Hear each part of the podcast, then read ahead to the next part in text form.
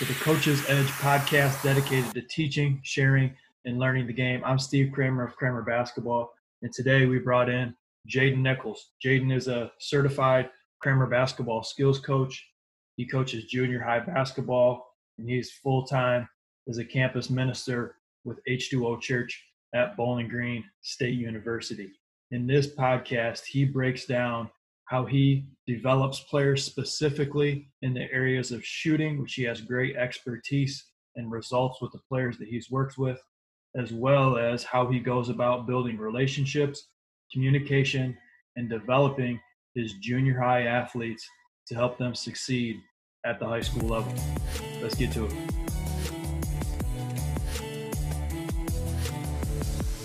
Coach Nichols, welcome to the Coach's Edge podcast. Man, I'm really looking forward to what we're going to talk about today. And we go back in an interesting way. I know you'll, you'll tell your story, but, but my wife was getting her P H D at B G S U. I had started my business in Bowling Green, Ohio. We did a lot of training at the Bowling Green Community Center. And it might have been two thousand fifteen or two thousand sixteen, I'm not sure. But I had a winter basketball camp.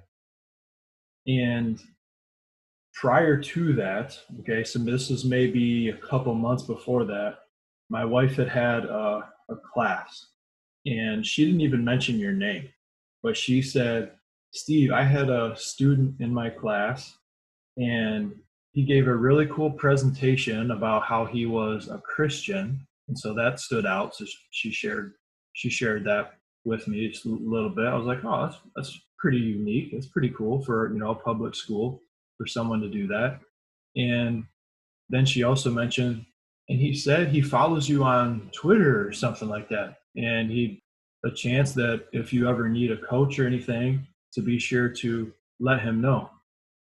So fast forward a couple months, and I have a winter basketball clinic for youth players in Bowling Green. And the day before the camp, I think I get ten or twelve kids to sign up. And I'm scrambling because we had a, a decent amount of kids signed up. I had plenty of coaches that I wanted because I always try to get a really good coach-to-player ratio, like maybe one coach for every six, seven players. But now I definitely needed another coach. And I said, Linz, who was, who was that guy that said he – he would coach? Like, I'm scrambling, it's last minute. And so you said yes, you came, you did a great job working with the kids, coaching them up. And I said, this is a guy that I want around me. This is a guy that I want around the players that I work with. And so fast forward, you continued to work camps and clinics to the point that I said, I want you to become a Kramer basketball trainer. I put you through my certification. You've been running uh, basketball programs last spring. This last fall, you would have done this spring's basketball program in Northwest Ohio again if it wasn't for COVID nineteen. But it's just crazy how um, that came together. Is that how you remember it?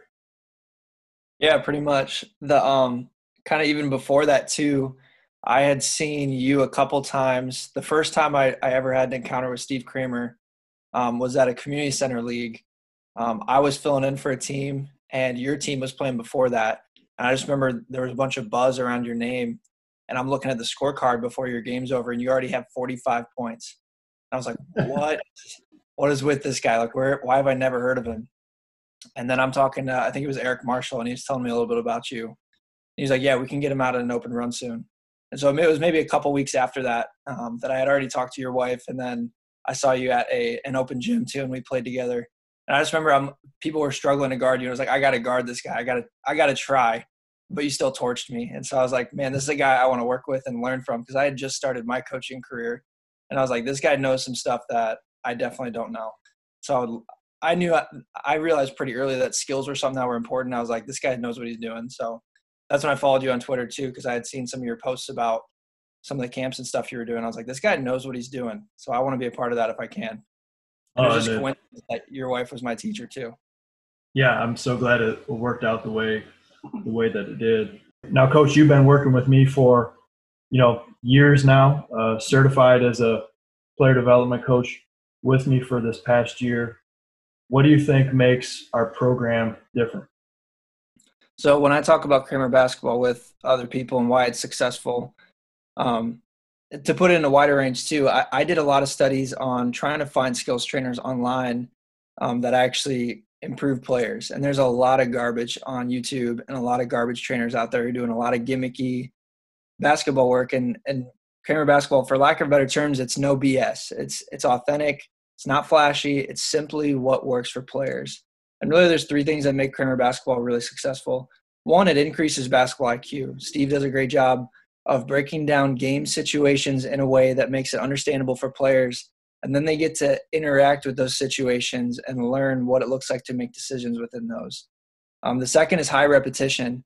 A lot of camps that I went to growing up, half of it was scrimmaging. And in a scrimmage, you might scrimmage for thirty minutes and take nine shots if you're lucky. But we're taking nine shots within a one-minute drill. And so when you go to a Kramer Basketball camp, you're getting a lot of repetition. And then probably my favorite thing is the culture of excellence that's built in. And so one, uh, this is a little story about me. So my natural inclination as a coach when I'm working with a player is if we're repping out a drill as a group, if we've got a couple players that aren't getting it, we're going to keep repping it out until everybody's on the same page. And what Steve typically does is we might have thirty, fifty, or we might have fifty kids at a camp and maybe thirty of them are getting it. Steve's going to move on to the next thing, and the kids are eventually going to realize if they're not understanding it, like, shoot, I need to get with the pack. And so it builds this culture of excellence. And I love seeing players who take the jump from maybe struggling within the first hour to thriving in the last hour. And so those are a couple of things that really set Kramer Basketball apart from, from other camps and other trainers. I appreciate that, Coach. I think those are definitely areas that we try to concentrate on. Um, and as you mentioned, like, Some, the culture of excellence, the, the standard of excellence. I want our players to understand that basketball is simply another way that we can look at life, right? It, it can be a, sports are such a great way for us to take something that's a game and something that's fun, but being able to use those teaching points and say, hey, this also applies to your life, and about being present in anything that you do.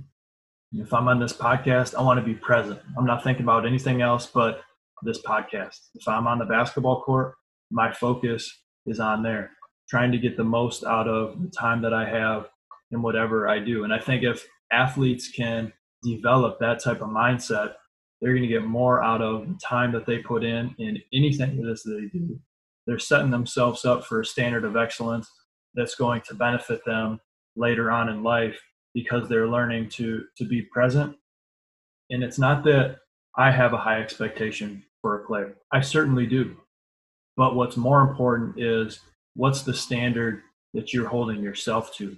And that's one of the biggest things that I hope athletes can get out of our basketball camps, our basketball instruction, is can you hold yourself to a high standard? Can you be disciplined enough to hold yourself to a standard that is going to be able to separate yourself, not just in basketball, but in life? So that later on, people are going to say, oh, Jaden Nichols, I'd work with him any day of the week because I know that he's present. He holds himself to a, a certain standard of dependability, self-accountability. And I hope that our players can, can understand that. And, you know, over time, we rub off on them. We have players that we've been working with for for years and years. I know you've kind of been with us recently, Coach, but we've definitely seen that with, with a lot of our athletes, and it's going to benefit them later in life. With, with that in mind, as you started working, we decided to, I decided to put together a basketball training certification because I wanted, I saw what was happening with our basketball programs. I was moving down to Myrtle Beach, South Carolina, and I wanted to put you in charge of our weekly basketball program. So with this podcast, we're really going to talk about the training aspect of basketball. Now, when I say training, I'm thinking of, everybody has kind of their own definition of what basketball training or training in general means. To me, training is someone that you're working with on a very consistent basis for a certain period of time, right? And so that's what you were doing. When I run a basketball camp and I see that uh, player for a week and then I don't see him again till the next summer for a week, I'm not training that player, right? If anything, and the goal of what I'm trying to do, I want to train them in that week to train themselves, right? Because I can't. Um, but with what you're doing, it's consistent, and that's what we, we've had in place in Northwest Ohio since I started basketball down there. Um, can you talk a little bit about why you feel like that's worked within our program for you and for our players? Yeah, totally. Um, I think, as I mentioned earlier, I realized really early on when I was coaching that skills were super important, and that if players really wanted to, to take the next step, that that was something that had to invest in their game. If they weren't working on skills outside of it, they weren't gonna they weren't gonna get better. And so for us, um, one of the first things that I, I noticed was working was our shooting program. I think it's top notch. Um, even pros like Steph Curry use something similar to what our shooting program is. And I always say that anybody who's invested time into our shooting program and done it exactly how we asked them to do and get the reps, it works every single time. I've not had a player go through it who's not investing time into it that hasn't seen some sort of results. And so that's that's been a huge success for us, has been the shooting program for sure. And for me, when it comes to that, if I get a player, um, probably the most successful players I've seen that do this, I see them at least once or twice a week. And then on top of that, they're getting shots outside of the gym. They're playing in A A U, or they're playing in, in season, or, or getting even in pickup games. So they have a, kind of a combination of, hey, we're working on skills here. I'm going to go work on them by myself. And then I'm also going to use them in game. And that's kind of like the formula that I, I try to cast the vision onto players, that this is what training should look like, is you're not just seeing me or just going to camps, but you're doing more on top of that. So that's probably the biggest thing when it comes to, to the way that I train. And like you mentioned, I, I try to work myself out of a job. If I can teach a player everything I know within a couple of years, they should be able to go do their thing, and they should have enough skills and enough idea of, of what to work on that they don't even need me anymore. And that's kind of the goal, is to, to help motivate them into that. You know, our shooting instruction has been, you know, for, for years, it's been our most popular um, camps, clinics. Um, we had to cancel a bunch of, a bunch of those this spring, but I think we want to break down a little bit of why it works. And I also want to want people to understand what type of player it works for. I do not think that everyone needs a basketball trainer. And one of the main reasons that I say that is what Jaden just broke down. If you're a player and you're not willing to spend all that time working on your game on your own, then you're just wasting the money going to a coach. You have to be willing to put in the consistent time when you're not in the gym. I've had a handful of players, not too many. Most of the players that we get are already serious. They're already have found joy in the game of basketball. So it, it's, it's easier for us to motivate them. It's easier for us to take them from point A to point B because they really want it. But occasionally you get a player whose mom or dad signed them up because they want them to be good at basketball. You can tell they don't really like it. And when you see them on Wednesday and then you see them on the next Wednesday, you know they haven't picked up a ball. Parents, don't sign your kid up. Don't waste the money with, with a basketball trainer. Make sure they're the one that's motivated enough, disciplined enough to put in the work. Which leads me into my next question for you.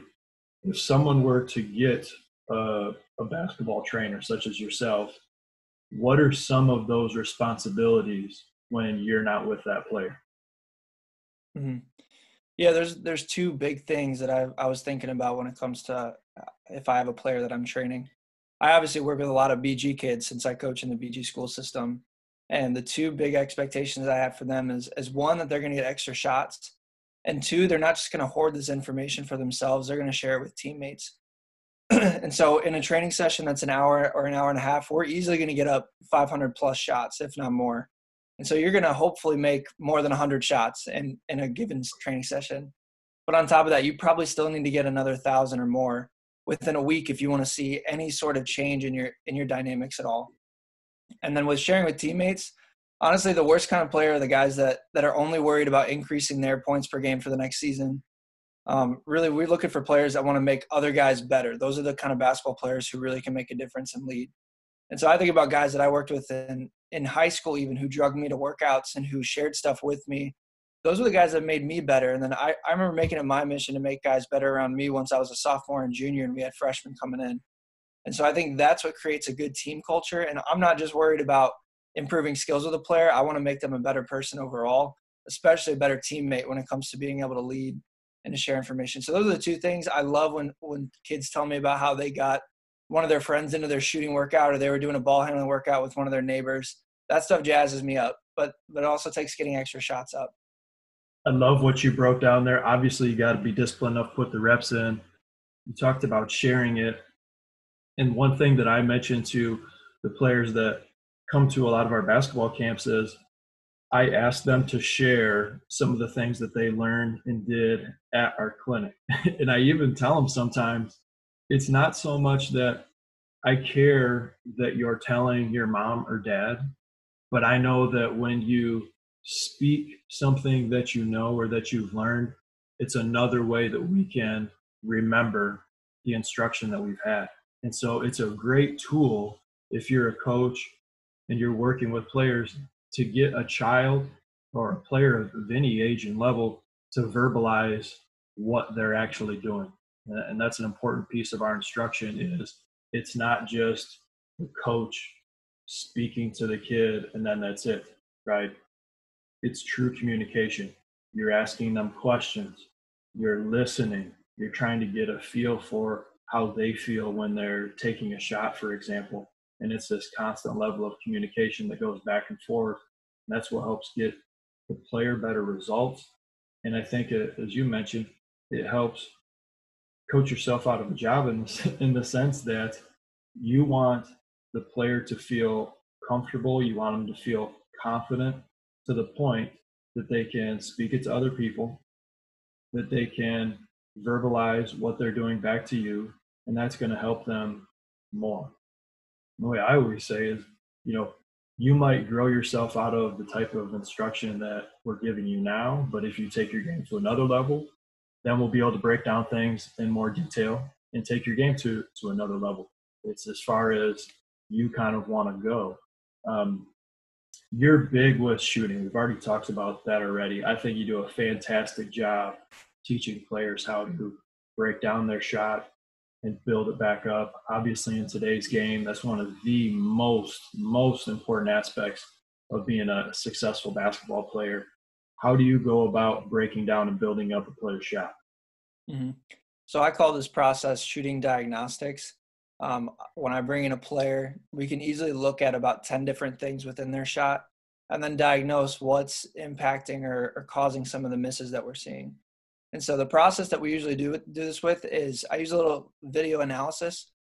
So when I get a player in the first ten minutes that they're there, I'm just going to videotape them taking shots from about five feet out, ten feet out, fifteen feet out, and then twenty feet out. And so they'll get to see what, what does their form look like there. And I'm going to watch that video with them, and I'm going to break down everything that I see. We're going to look at follow through, eyes, guide hand, hips, feet, knees, hand placement, elbows, shooting pocket, balance, and what the wrist is doing. So those are just some of the things that we're looking at within that that player's shot. And then we're going to decide what needs to be done. And so typically if, if I get a player that's coming in, I might see six things that need to be worked on, but I'm not about to tell this player six things that need to change. So I'm going to start with one. And then the goal really is to focus on three things within, within a shooting session. And so players that I've worked with in the past, a lot that we see coming out of junior high, guide hand's usually an issue. So we got a lot of players that flick their thumb. So that's typically one that we look at. Feet is always a huge one that we look at. And then eyes. A lot of players will either look at the floor or look at the ball before they shoot. And so those are usually the top three things that we look at. And if we can make sure those three things are on point, along with a follow-through, you can pretty much increase your shooting percentage. But then on top of that, some players really have issues with with the transfer of energy from their hips to their from their feet to their hips to their to their hands. So some of that, sometimes we have to look at that. So we decide yeah, what needs to be done, and then we act on fixing that. So then we we break down how do we change a wrist flick on a shot, or how do we change our feet? And we're going to get intentional reps doing that. And I love that you mentioned you're starting with one. You may see a bunch of different things that are an issue with a player shot. You start with one. You don't want to overwhelm a player. If you throw everything at them at once, how are they going to be able to retain it? Especially when it comes to shooting. Shooting is one of those things in basketball that you do do again and again and again. Now, there's many randomized actions of running up and down the court, cutting, screening, screening, dribble, pull up, whatever it might be. But if we can get the shot to be consistent, that's something that is uh, so reputable in the sense of, of our workout. We can get a lot of game transfer out of it. Um, the other thing that I really liked is you don't go into the gym and just start telling somebody how to shoot. You video, you watch them, you sit down with them, and you, and you look at it, you have a conversation. I think that is so, so important. There's too many times where I'll see a coach and say, this is what I know, boom, there you go. And it doesn't apply to the player at all, right? You might be teaching them about how to have their offhand in the right spot, but really they need to be working on their stance instead, and the offhand's really good. You're taking the time to say, let's let's watch, let's learn, let's decide what we need to do. Now we can take some action. Now I'm assuming after you've gone through that process, what does it look like the next week? Yeah, so after that, we create we create a program. We basically create a program around that player. Um, parents usually ask how long this process takes. It always depends on the player, but regardless, you can guarantee at least a thousand or five thousand plus makes um, that we're gonna before we're gonna see any sort of concrete results. And so, typically for a player, what we bring them through is is sort of like our shooting program. I I have them do the four phases, and I've got phases within those phases as well. And so our four phases of shooting is first is follow through. Second, we work on shooting pocket. Third, we work on energy transfer from, from hips through our shot. And then finally, phase four is game shots. And then within that, what I'll do with players is maybe the first time we'll go through, okay, we're going to take fifty shots from each phase. And then the second time they come in, okay, we're going to make fifty shots from each phase. And then players who really reach the top tier, I make them swish X amount of shots from each phase before that we, we can go to anything else. And so a lot of players, they do want to learn some things beyond just, just our form shooting. But if we can't get past our form shooting, then we're not going to get to other skills. And so that's really where it starts, is with that form shooting. And then beyond that, we'll work on some more game shots specific to what that player does within their system. So I've worked with players who shoot a lot off the dribble. And so we're going to work on that. If that's, that's what your coach runs. If your coach runs a lot of down screens, we're going to work on that. Or if you're just a spot-up shooter, we're going to work on that too. And so it really depends on the player and what, what system they're in. That's great. You're finding the needs of the player and helping them in that area while still focusing on the foundation. Regardless of if you're a catch-and-shoot guy or a, a pull-up dribble girl or whoever it might be, you, you got to have this foundation first, and then we can expand it to fit you know, what your game is going to look like. Now you're talking about our four phase of form shooting, which is part of our online membership, our Coach's Edge program, basically breaking down different areas of how a player can build back up again in their shot. And as you mentioned, with all those categories that you talked about with issues that you see within a player's shot, you can all check them out and break them down within those four phases of shooting. So maybe there's ten areas that you're really looking for at a player. Maybe two of those ten are within our first phase, which is follow through shots, whatever it might be. The other thing that I want our listeners to understand is when we're doing our form shooting with a player, it's not layups. It's not right next to the basket. Um, that's a big thing that I see among coaches and even among some shooting coaches. You're too close to the basket that it doesn't actually replicate shot form. It's just a layup, okay? And there's a big difference between stepping back or a few more feet, right, and being able to get that in.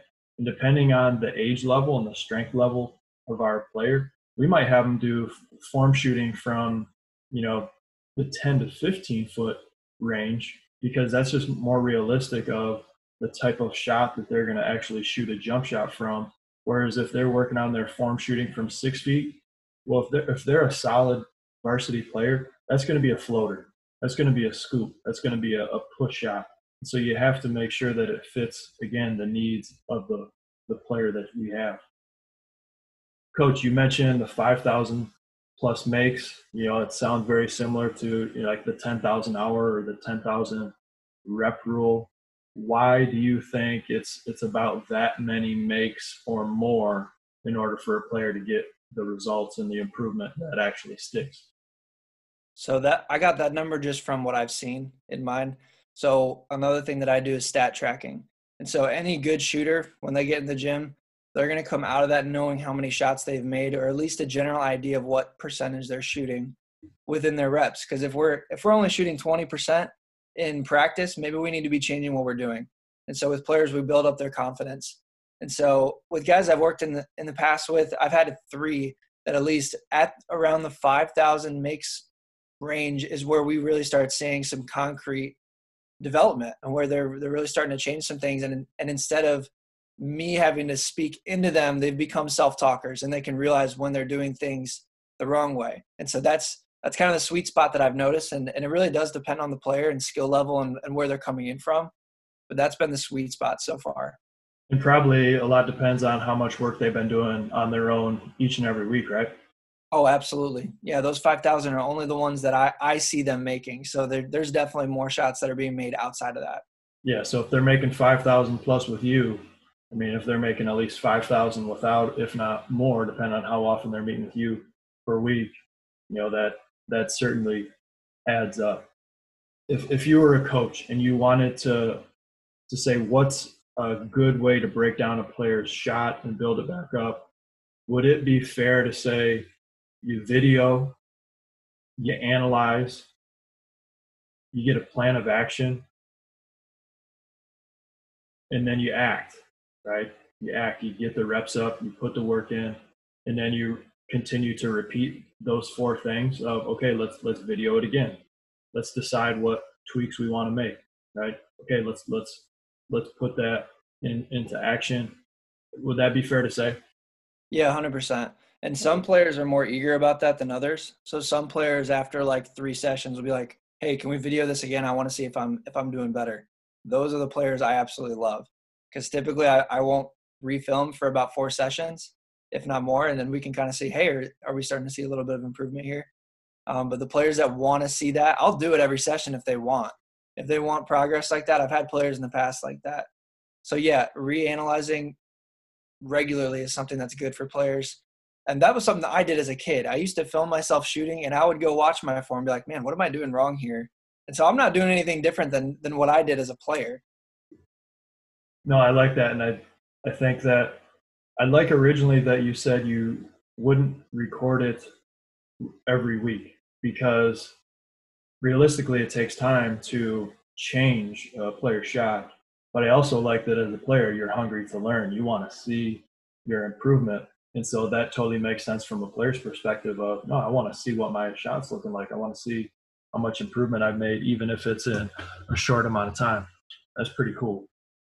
What players do you find that have found the most success, either working with, you know, our shooting program as a whole or working with you individually? What sets them apart?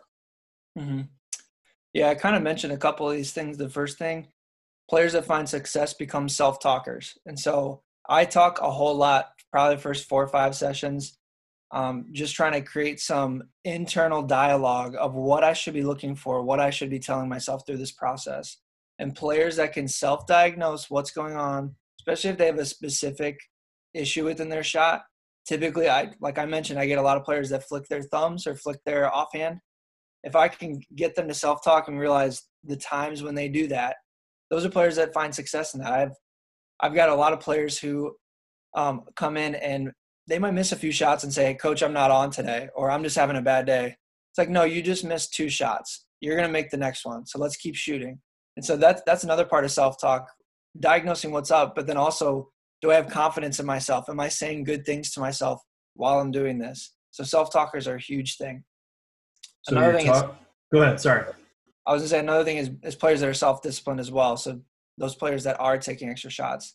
Um, those are two of the four things I was going to say. And then a mix of games and training. So players who not just come in for a whole six months or, th- or three months summer, however long it is, and just train, those players got to go and use that too. So whether it's through an A A U program or whether it's just playing pickup with friends, getting those in a game situation is really important, because you can simulate game game by yourself all the time, but until you get a defender in your face, it's not going to be game-like. And so one thing I used to love, my varsity coach, when we had open gyms over the summer, he would always ask us, what's the one thing you're working on in, in open gym today? What's something you want to see improvement on? And so I tell my players the same thing. Hey, you're working on your shot with me. You're working specifically on your shot form. Let's go, when you go in your open gym, make sure you're focusing on how good are my shots that, I taking, that I'm taking? How are, how are the quality of those shots?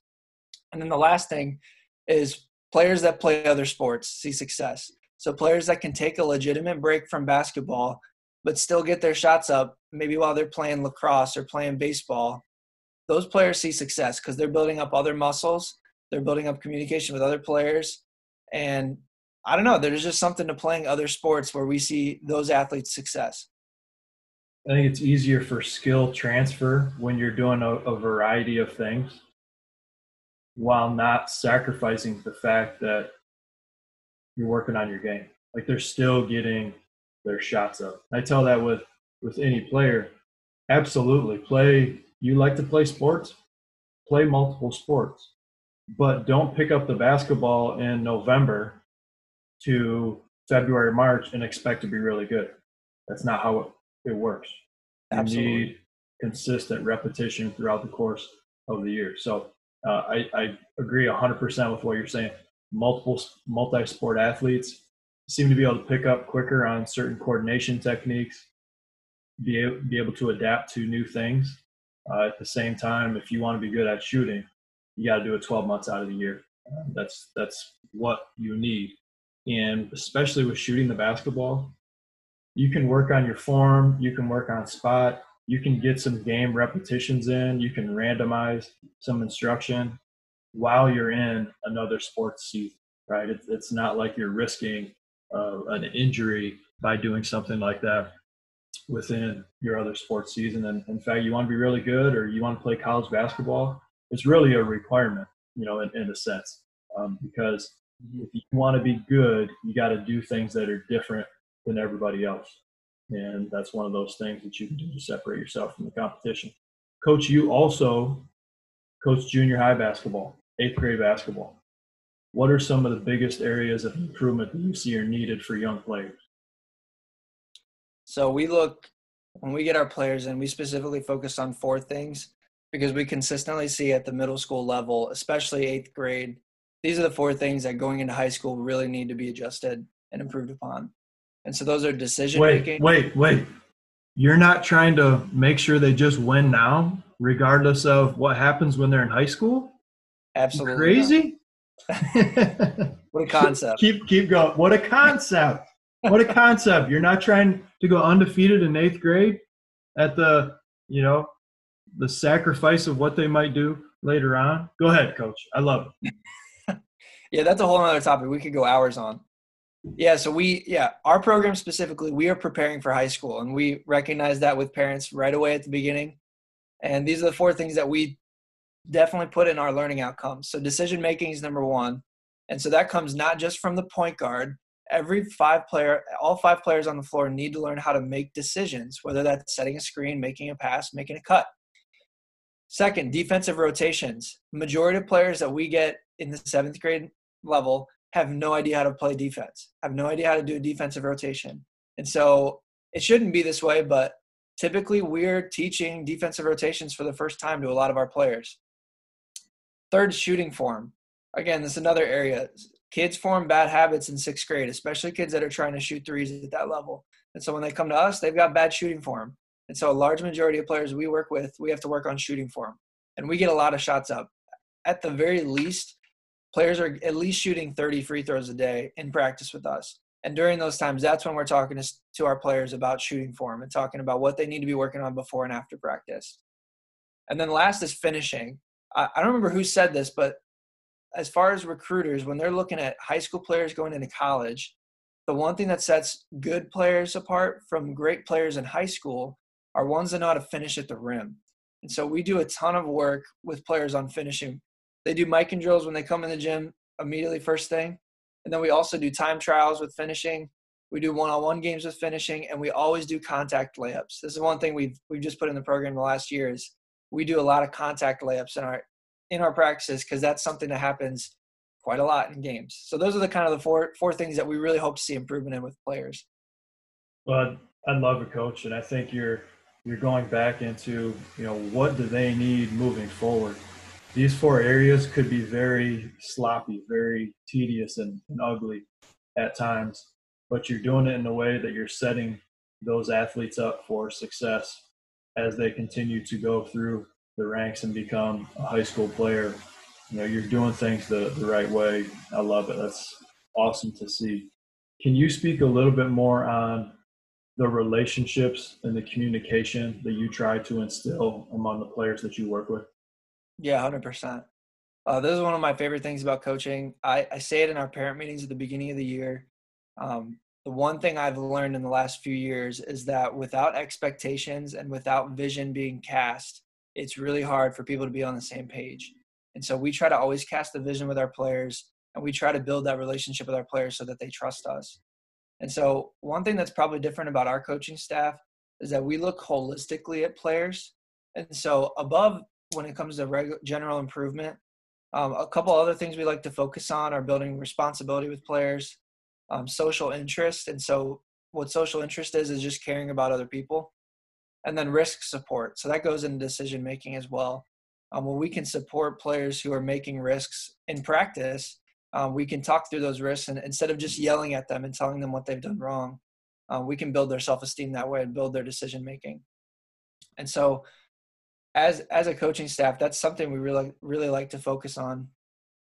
No, that's great. That's that's something that you try to, you know, instill among not just your players, but with the parents in your parents meeting, which is great. The relationships, the communication, putting down a vision for what they have for themselves. Is, is fantastic. Man, I feel so fortunate that you're a part of Kramer Basketball. Um, I think anybody that listens to this podcast is going to be like, wow, that's a guy that I'd like my kids to work with. Or if they're a coach, well, I'd love my players to to work with him.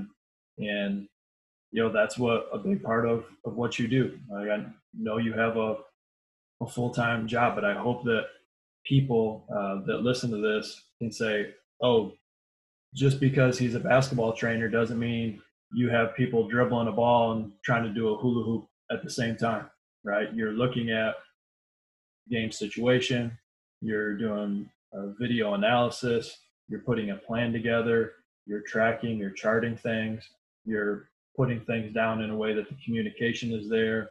The athletes are able to create a vision for themselves moving forward, not just you speaking. These are all things that, whether you're a basketball trainer, player development coach, run a business like myself, or a high school, college basketball coach, you want to still have those same things in place. So I want to commend you for that.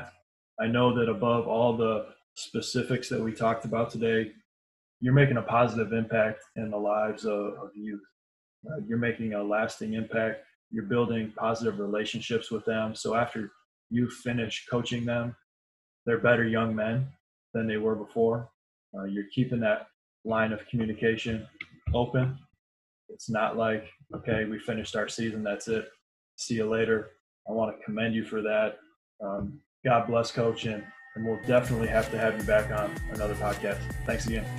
Absolutely. I would love it.